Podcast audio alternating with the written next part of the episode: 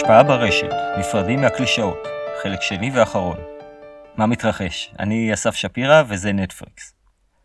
בפרק הקודם ניתחנו קמפיינים של השפעה בעזרתה האדיבה של פייסבוק, וסיימנו במניעים של הפרט להשתתף או לא להשתתף. אז אם עד עכשיו דיברנו על פרטים או צמתים ברשת, אז רק מתבקש שנדבר עכשיו על הקהילות ברשת, ואיפה הן נכנסות לתמונה. בפרק 5 בנושא קהילות, דיברנו על כך שאין הגדרה מדעית למהי קהילה ברשת, וההגדרה הרווחת היא שקהילה היא צביר של צמתים או אזור ברשת, שבו הקשרים בין הצמתים צפופים יותר בתוכה מאשר מחוצה לה. הקשרים החזקים לרוב בתוך הקהילה, והקשרים החלשים הם הקשרים לקהילות האחרות ברשת. אמרנו גם שהקהילה נוצרת לפי היגיון של הומופיליה, כלומר דומות, מלשון דומה. כלומר, יש משהו משותף לאנשי הקהילה, והבנת המרכיב ההומופילי הזה מסביר את הקשרים החזקים. בהקשר זה, שינוי אה, תמונת פרופיל בפייסבוק הוא אירוע מתמשך שמעיד על הזדהות עם רעיון, ולכן אירועים כאלה עשו את דרכם בעיקר בתוך קהילות שמזדהות עם הרעיון הזה. הגורמים שמנהלים את הקשרים החלשים מחוץ לקהילה מתאפיינים במדד של ביטווינס גבוה יחסית, כלומר הם המגשרים בין הקהילות. נזכיר שביטווינס, אחד ממדדי המרכזיות ברשת שדיברנו עליו בפרק 4, הוא המדד של כמה הצומת היא מגשרת או מקשרת בין uh, גורמים שונים ברשת. הגורמים האלו, הגורמים בעלי הביטווינס הגבוה, הם המקור לכניסת רעיונות חדשים לקהילה, אבל באותה מידה הם גם החסמים לכניסה של רעיונות כאלה. מכיוון שמדדי המרכזיות הם uh, power law, או זנב ארוך, כלומר, יש יחסית מעט מגשרים ברשת, לא נופתע לגלות שמחקר האירועים בפייסבוק מצביע על כך ש... שכשהמאמץ הנדרש מהמשתתף עולה, כך הסיכוי של האירוע לקפץ מקהילה לקהילה יורד. אז לאור כל מה שלמדנו, האם ניתן לחזות האם מישהו יושפע? סוגיית הפרדיקציה של ההשפעה היא כמובן הסוגיה הלוהטת ביותר, ומעסיקה את המחקר שנים רבות בחיפוש אחר אה, מודלים שיאפשרו לעשות את זה. וכמו בכל רגע של מצוקה, נפנה לגרנובטר. המאמר של פייסבוק מרבה לצטט ממאמרו של גרנובטר, שהוא סוציולוג שנפגשנו איתו כמה פעמים בפרקים הקודמים. אז רק נזכיר שבשנות ה-70 הוא כתב את המאמר המפורסם אודות עוצמתם של הקשרים החלשים. המאמר הזה הוא אגב המאמר המצוטט ביותר במחקר רשת או סוציולוגיה. המאמר הרלוונטי לענייננו הוא המאמר Threshold Models of Collective Behavior מ-1978. הכוונה ב-threshold היא לפרמטר הסף החברתי שאותו נדרש לחצות כדי להביא אדם לפעולה. או במילים אחרות, כמה אנשים האדם צריך לראות שעושים את הפעולה בכדי להצטרף אליהם. גרנובטר מסתכל באופן ביקורתי על המודלים שהוצאו עד לזמנו לנושא, ומצביע על כך שבקבוצה, או לענייננו ברשת, הפרמטר האישי, או אפילו סך הפרמטרים של הקבוצה, לא מהווים אינדיקציה למה צפוי לקרות. בקבוצות או ברשת, נוצרת דינמיקה אחרת. השלם גדול מסך חלקיו, והוא מביא כדוגמה הפגנה דמיונית של 100 איש בכיכר העיר. נדמיין שלאדם הראשון בהפגנה יש סף של 0, הוא לא צריך אף אחד כדי להתחיל אה, בלאגן, הוא לא מחפש צרות, הוא הצרות. לאדם השני יש סף של 1, הוא עצבני מאוד ורק מחכה לתירוץ, לראות איזשהו מישהו מתחיל משהו. לשלישי סף של 2, לרביעי של 3 וכך הלאה, עד לבחור מספר 100 שיש לו סף של 99. הוא שמרן מאוד, הוא בא להפגנה רק כי הוא שמע שיהיה אוכל חינם. קיבלנו התפלגות אחידה. מה לדעתכם יקרה בהפגנה?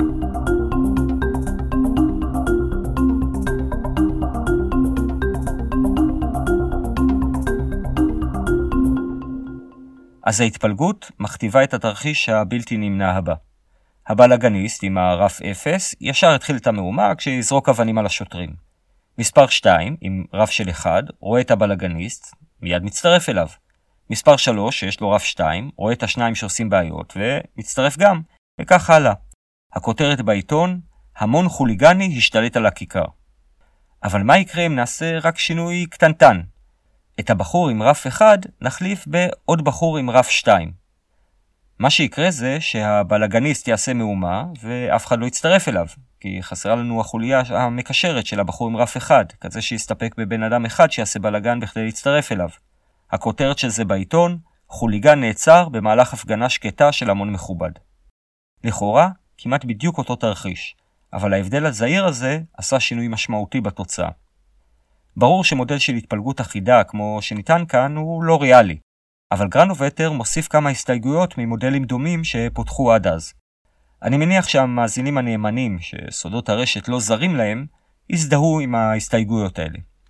ההסתייגות הראשונה היא שקביעת הסף לפעולה על ידי מדד כמותי הוא רק חלק מהסיפור.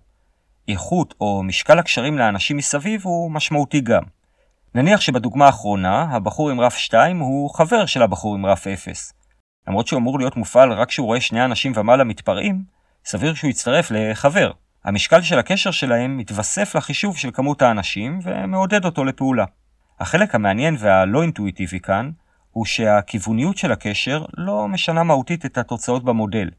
כבר נגענו בזה מעט בפרק שדיברנו על קהילות, כשדיברנו על אלגוריתמים לחלוקה לקהילות של רשת כיוונית, Directed Network, ורשת לא כיוונית, שמתעלמת מהכיווניות ומניחה קשרים מדדיים, uh, Undirected Network.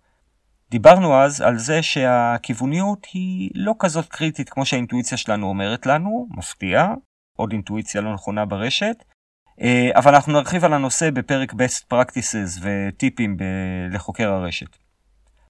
ההסתייגות השנייה היא ההנחה שכל ההמון רואה מה כל ההמון עושה.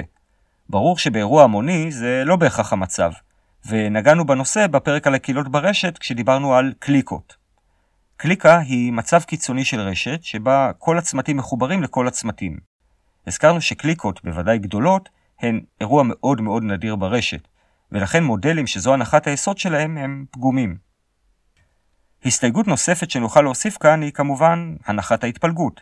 נראה ברור שהתפלגות המון היא לא אחידה, אבל כנראה גם לא גאוסיאנית או נורמלית, כפי שכמה מודלים במאמר מציעים. הנחה של התפלגות נורמלית, המשמעות שלה היא ש-50% מאיתנו בשלים להתפרעות מדי פעם, ולא נראה לי שזה המצב. נראה הרבה יותר סביר שאמרנו התפלגות, אמרנו פאור לא, התפלגות זנב ארוך. יהיו מעט אנשים שמוכנים לאקשן, רובנו נצפה בהם מהנוחות של הספה שלנו. למרבה האירוניה, ברגעים אלו ממש, בזמן שאני יושב ומקליט נקודות לפודקאסט בחצר, אני שומע את המגפון של אחת מההפגנות שיוצאות מגן מאיר בתל אביב, קורא לצדק ושוויון זכויות. ולמרות שאני מאמין גם בצדק וגם בשוויון זכויות, אני מקבל בהכנעה את חיקו החם של הזנב הארוך. כמובן שניתן להשליך מכך על פעילויות רבות נוספות, ולא רק הפגנות. גרנובטר מביא במאמר דוגמאות של אה, הצטרפות למפלגה, אימוץ חידושים, בחירת מסעדה, הפצת שמועות, וניתן לתת עוד הרבה. במאמר של גרנובטר יש עוד הרבה נקודות מעניינות, אבל אם נסכם את השורה התחתונה במאמר, אז פשוט נגיד, הנושא מסובך. ככה זה כשחושבים הרבה על משהו. אז בואו נראה האם shitload של דאטה יכול לעזור לנו. אז המאמר של פייסבוק ניסה לבצע פרדיקציה לנתונים, ובהינתן הפיצ'רים שבידי פייסבוק, שכמו שאנחנו מבינים זה לא מעט פיצ'רים, עלה שקל יותר לחזות היענות לאירועי הזמנות ואתגרים שדורשים יותר אנרגיה, מאשר להפצות מימים ושינויי פרופיל. לא במפתיע, הפיצ'ר המוביל היה כמות החברים המשותפת בין המזמין למוזמן, כלומר עדות לקשר חזק, שהוא אחד מהמאפיינים של קהילה. אז בואו נסכם את החלק הזה. צמתים עם דרגה או דיגרי גבוה יכולים לסייע להפיץ מסר מהר בטווח הקצר, אבל השפעתם זניחה. יתרונם בכך שהם יכולים לדלג בין קהילות ברשת, כי הם מסתמכים על הקשרים החלשים. אירוע שהתבסס על קשרים חזקים, שם קוד קהילות, יתפשט לאט יותר, אבל כמו שאומרים, לאט אבל בטוח. ההתקדמות תהיה עקבית יותר וכנראה תשפיע יותר. ועכשיו, אי אפשר לדבר על השפעה בלי לדבר על הנושא החם בתחום הפרסום, והוא המשפיענים או ה-influencers. נגענו בפרק בנושא מרכזי כובד ומדדי מרכזיות בסיפור של חברת קסטרו וקמפיין המשקפיים של אושיית הרשת קים קרדשיאן. למרות עשרות מיליוני העוקבים שלה, הקרדשיאן לא גרמה לעוקבים האלו לקנות את המשקפיים והקמפיין הפרסומי נכשל. למה? אז אולי התשובה טמונה במילה פרסום. הפרסום כנראה הצליח, אבל הקמפיין נכשל, כלומר, הכוונה שיש הבדל בין פרסום להשפעה. פרסום הוא הדרך להפיץ רעיון או מידע. כדי לפרסם משהו, אין כמעט ספק שנצטרך לעבור דרך גורמים מרכזיים ברשת שיעשו בשבילנו את העבודה מלוכלכת. זה הרבה יותר אפקטיבי מלעבור דלת-דלת, ולספר לכל שכן מנומנם על השואב האבק החדש שלנו, שעכשיו הוא במחיר מבצע. הבעיה היא שזה שאנחנו יודעים משהו, לא בהכרח גורם לנו לפעול, אנחנו יודעים הרבה דברים. לפני שנים רבות נחשפתי למושג דיאטת אתקינס. זו דיאטה שמבוססת חלבונים ושומנים ללא פחמימות. הרבה שמעו על הדיאטה הקיצונית הזו, וכל מי שהכרתי פקפק בה משמעותית. זה נשמע כמו משהו מאוד קיצוני שנוגד את האינטואיציה ואת כל מה שידענו על מזון עד אז. שנים אחר כך פגשתי חבר שסיפר לי על דיאטת הפלאו שעשה, שדומה מאוד לאטקינס, וכמה היא מופלאה. החבר הוא חבר טוב ואיש מדהים, אבל בינינו, לא רזה במיוחד. אז שאלתי אותו איפה הוא מסתיר את הפלא, ואז הוא הודה שהוא נשבר אחרי כמה חודשים של פסטיבלי בשרים, אבל הרעיון עובד. לא הרבה זמן אחר כך נפגשתי עם עוד שני חברים, שכל אחד מהם החל דיאטה דומה, ושוב, השבחים אודותיה זרמו כמו שמנת 30%. נשברתי. אז קודם כל, זו דיאטה ממש סבבה. אבל חוץ מזה, מה ששכנע אותי לעשות אותה לא הייתה הידיעה עליה. מה ששכנע אותי היה שכמה וכמה צמתים שקרובים אליי ברשת עברו אליה. זה גם הרעיון מאחורי אלגוריתם פופולרי בשם Label Propagation, ומשפחת האלגוריתמים מסוג KNN, או K-Nearest Neighbor. אלגוריתמים אלו יכולים לשמש בשביל לתת לייבל או תיוג לצמתים לא מזוהים ברשת, על ידי שימוש בתיוג קיים של הצמתים השכנים שלהם. אם כל הצמתים השכנים של צומת X מתויגים כדוברי צרפתית למשל, אז הגיוני שגם צומת X הוא דובר צרפתית. KNN או K-Nearest Neighbor הוא אלגוריתם Supervised, כלומר צריך להגדיר מראש כמה הוא ה-K, כלומר לכמה שכנים אנחנו מתחילים להתייחס כמשפיענים. Label Propagation הוא אלגוריתם למידת מכונה Semi-Supervised. היתרון שלו בכך שלא נדרש להגדיר לו מראש את הפרמטרים של K, או על כמה שכנים אנחנו מדברים. הוא גם יכול לעשות שימוש במשקל הקשרים ברשת, כדי להבין איפה השפעת התיוג היא משמעותית יותר. הרעיון מאחורי האלגוריתמים האלה מתכתב גם עם רעיון ההומופיליה שהזכרנו קודם בהקשר של קהילות. כלומר, שאנשים חוברים לאנשים שדומים להם. לכן אפשר להשתמש באלגוריתמים האלה גם לחלוקה לקהילות. נזכיר גם שבפרק בנושא קהילות דיברנו על סוגי ההומופיליה, ועל כך שההומופיליה הנפוצה ביותר, נגיד ברשת אנושית, היא גיאוגרפית, או יותר נכון, קרבה גיאוגרפית. זה חשוב לזכור בגלל שכשנרצה לתייג דאטה באמצעות השיטות שדיברנו עליהן עכשיו, אז ההומופיליה שנחפש היא לאו דווקא זו שנמצא, וניתן דוגמה. נגיד שאנחנו מחפשים לתייג רואי חשבון ברשת חברתית. אה, נעשה שימוש באלגוריתם מסוג Label Propagation, מתוך הנחה שרואי חשבון קשורים זה לזה. זה לא אומר בהכרח שההומופיליה עליה חשבנו היא זו שתתקיים ברשת. הגיוני שהקשרים החזקים של רואי חשבון שתייגנו יהיו לאנשים מסביבתו הקרובה, שחלקם אולי רואי חשבון, אבל רובם כנראה לא. למשל, אנשים שאיתם עובד בחברה שאינם רואי חשבון, או משפחה, חברים וכדומה. כלומר, כנראה שימצא אנשים שההומופיליה שלהם לרואי החשבון היא קרבה גיאוגרפית, אבל לאו דווקא מקצועית. מה לעשות, המציאות לא תמיד מתאימה למה שאנחנו מחפשים, אבל אני כבר יודע מה אתם חושבים. אולי יש לרואי חשבון דפוסים דומים ברשת שיאפשרו לנו למצוא אותם. אז מה שאני הולך להגיד כנראה לא כל כך יישמע אינטואיטיבי, אבל התשובה הקצרה היא לא, והתשובה הטובה תופיע בפרק אודות הרשת הדינמית, ומה היא מלמדת אותנו על איך הדאטה שלנו מתנהג. אבל הדוגמה שהבנו כאן היא מעולם הקהילות, או מעולם הקשרים החזקים. אולי דווקא הקשרים החלשים של הצומת יכולים להציע פתרון לנושא? אז אני מתנצל על טיזר נוסף, כי על זה אנחנו נדבר בפרק שעוסק ב-best practices וטיפים לניתוח רשת. אז דיברנו על כך שהצמתים שקרובים אלינו משפיעים עלינו, אבל אפילו אז יכול להיווצר חסם בדרך להשפעה, והוא נקרא הבורות הפופולרית, ונדגים אותו על המקרה של צפון קוריאה. אני לא מומחה לצפון קוריאה, אבל אני מניח שרמת העושר של האזרחים שם היא לא גבוהה כל כך. ואני מניח שהם מכירים את הרעיון של דמוקרטיה, או לפחות מסוגלים לדמיין את האפשרות שדברים יכולים להתנהל אחרת. במשאל שקרי שביצעתי שם עולה ש-99% לא מרוצים מהמצב הפוליטי והיו רוצים לשנות אותו. זה קצת מוזר, כי לפי מיפוי הרשת, צמתים רבים וסמוכים תומכים בשינוי, אבל לא פועלים בשבילו. למה? אז הסיבה הראשונה היא כנראה פאור לו. רובנו לא נעשה כלום בכל מקרה. אבל בואו נדמיין שאני סוחר קטן בצפון קוריאה, ואני ממש לא מבסוט ממה שקורה מסביבי. עד די כך שאני מוכן לעשות איזו מהפכה קטנה. אני די יודע שגם השכנים שלי לא מבסוטים, אבל אני לא יודע כמה רחוק הם מוכנים ללכת עם זה. הייתי מדבר איתם על הנושא, אבל עצם העלאת הרעיון היא סיכון. זהו למעשה מקרה קלאסי של תורת המשחקים, או מה שקרוי דילמת האסיר. דילמת האסיר ב- בוודאי מוכרת לרובנו, אז אני אתאר אותה רק בקצרה. שני שותפים לפשע נחקרים על ידי המשטרה בתאים נפרדים. לכל אחד המשטרה מציעה עסקה. אם תהיה הראשון להלשין על החבר שלך, אתה תשתחרר, ואילו החבר שלך יקבל מאסר של 10 שנים.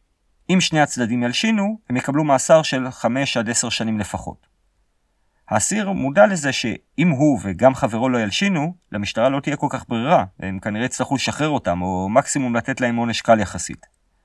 אם האסיר לא ילשין, אבל הוא מסתכן שחברו כן ילשין, כדי להבטיח לעצמו את החופש. אם האסיר ילשין, אז במקרה הטוב הוא משתחרר, במקרה הגרוע הוא לפחות לא יצא פראייר. אותו דבר במקרה הצפון קוריאני שלנו. מה אם אני אדבר עם השכן לגבי איזה מהפכה קטנה, והוא ינצל את המידע הזה, ילשין עליי לרשויות, וככה ישפר את המעמד שלו. מה אם הוא כבר סוכן של המשטר? הבורות הפופולרית, או אי הידיעה מה חושבים השכנים שלנו ברשת, היא אחד מהדברים שמונעים מאיתנו לפעול, גם אם כולנו חושבים אותו דבר. אנחנו צריכים להיות משוכנעים שהקרובים לנו ברשת חושבים כמונו. אבל מכיוון שאנחנו נתקשה לנהל סקרים כאלה כל הזמן, כי זה יגרום לאנשים מסביבנו להיות עצבניים, כאן ייכנסו לתמונה המיקרו-משפיענים. מה זה מיקרו-משפיענים? ברשתות החברתיות ישנם המקרו-משפיענים והמיקרו-משפיענים.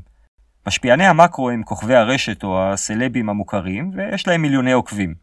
המיקרו-משפיענים הם אלה עם מספר הצנוע יותר של עוקבים, באזור האלפים או עשרות אלפים.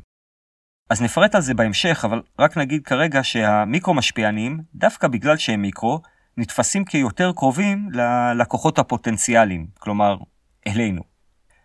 שוק המשפיענים מגלגל סכומים גדולים מאוד, ובארץ גם החל לתפוס תאוצה בשנים האחרונות, כולל הקמה של סוכנויות שמאתרות משפיענים ומקדמות קמפיינים של משפיענים.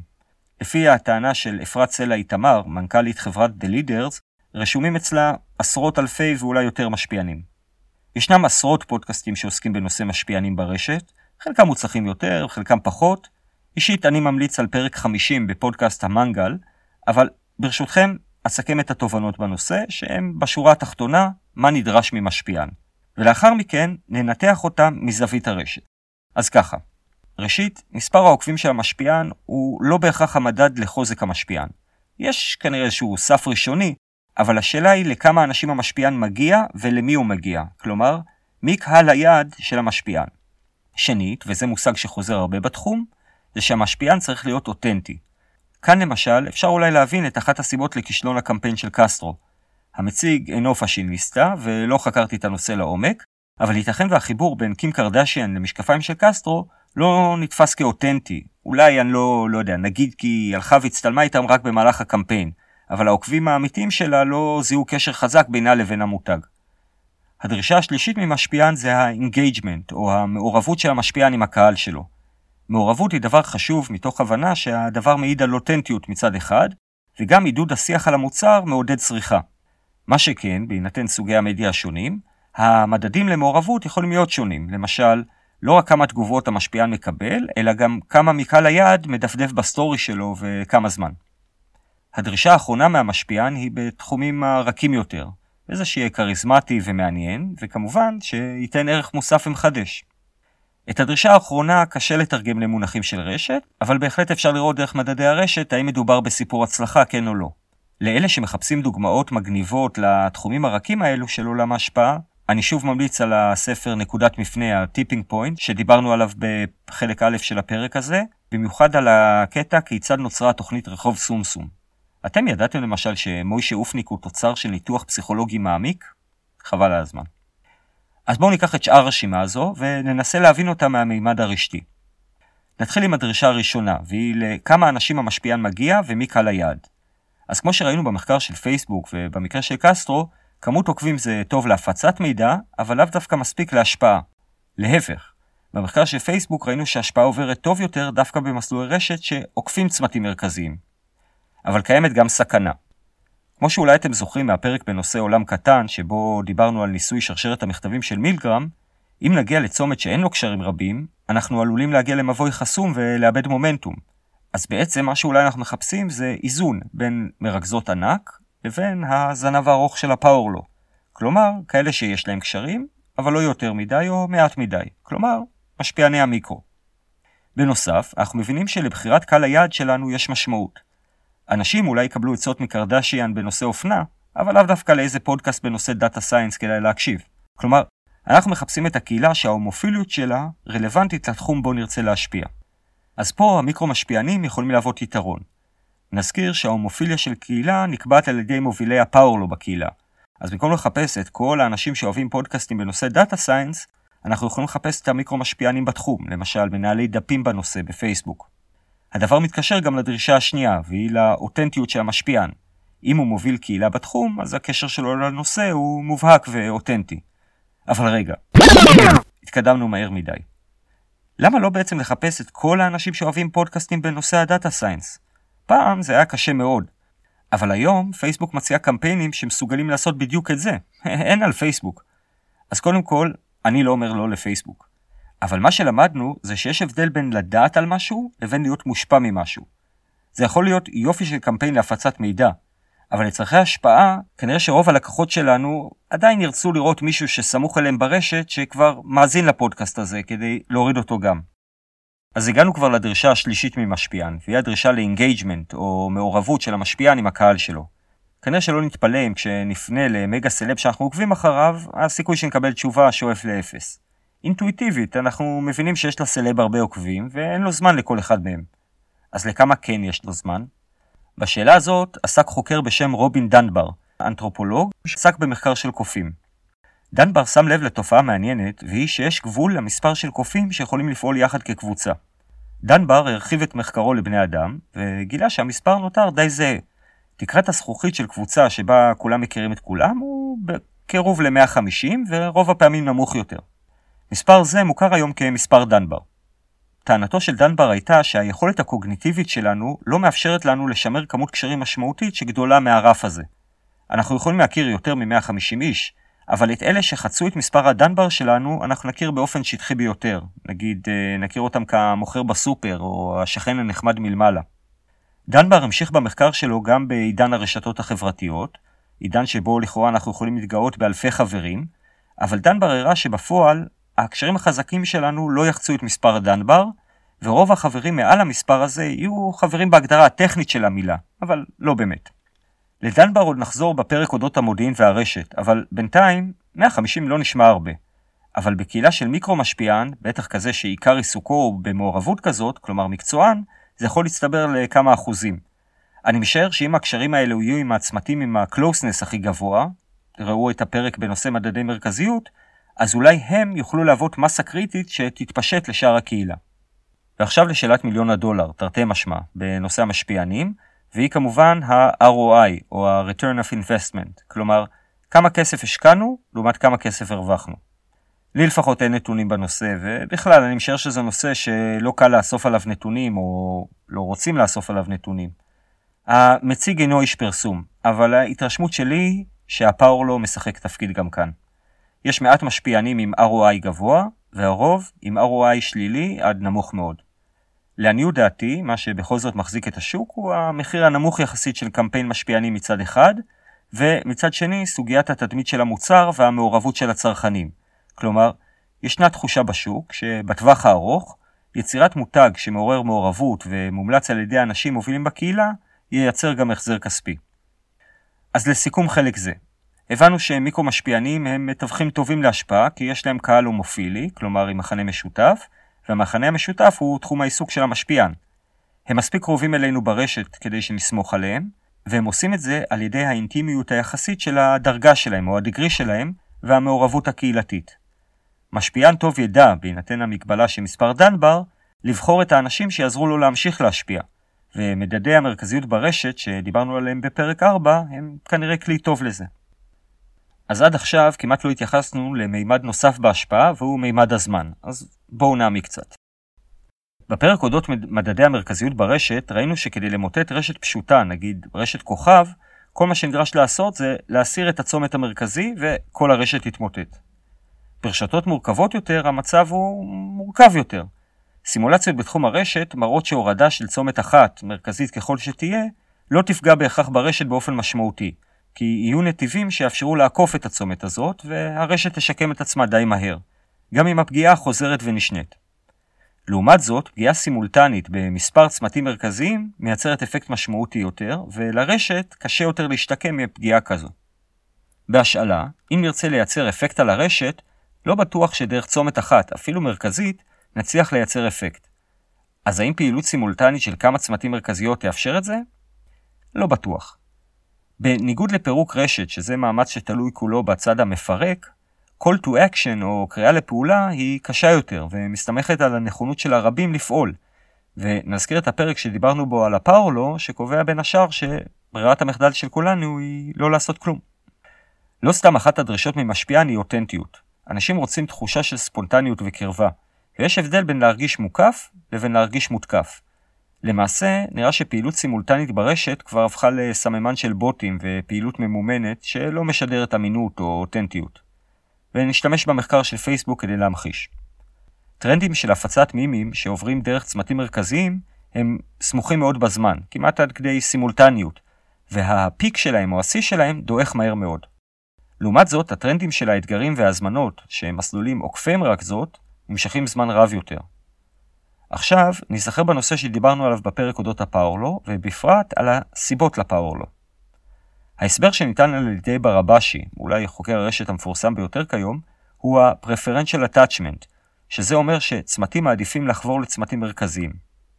זה בדיוק הרעיון שעומד מאחורי המשפט The Rich Get Richer, או העשירים מתעשרים. מה שחסר ברעיון הזה של ברבשי הוא מימד הזמן. המציאות משתנה, ומי שהיה מרכזי בעבר לא בהכרח אומר שהוא יהיה מרכזי לנצח. כאן נכנסת תיאוריית ה-TPA, או ה-Temporal Preferential Attachment, של אה, דוקטור אוסי מוקרין מאוניברסיטת חיפה. להרחבות אני ממליץ לחזור לפרק שדיברנו עליו, אבל נסתפק בזה שהדגימה שצמתים מעדיפים לחבור לצמתים שצוברים הרבה קשרים בזמן האחרון, וכך מייצרים ומאדירים טרנד, ולאו דווקא לחבור לצמתים שהיו להם הרבה קשרים אפריורית. אז ניתן להניח אם כך שקמפיין עקבי לאורך זמן דרך מיקרו משפיענים יכול אולי לייצר מומנטום בניגוד לקמפיין סימולטני דרך צמתים מרכזיים שמשול לשים את כל הביצים בסל אחד.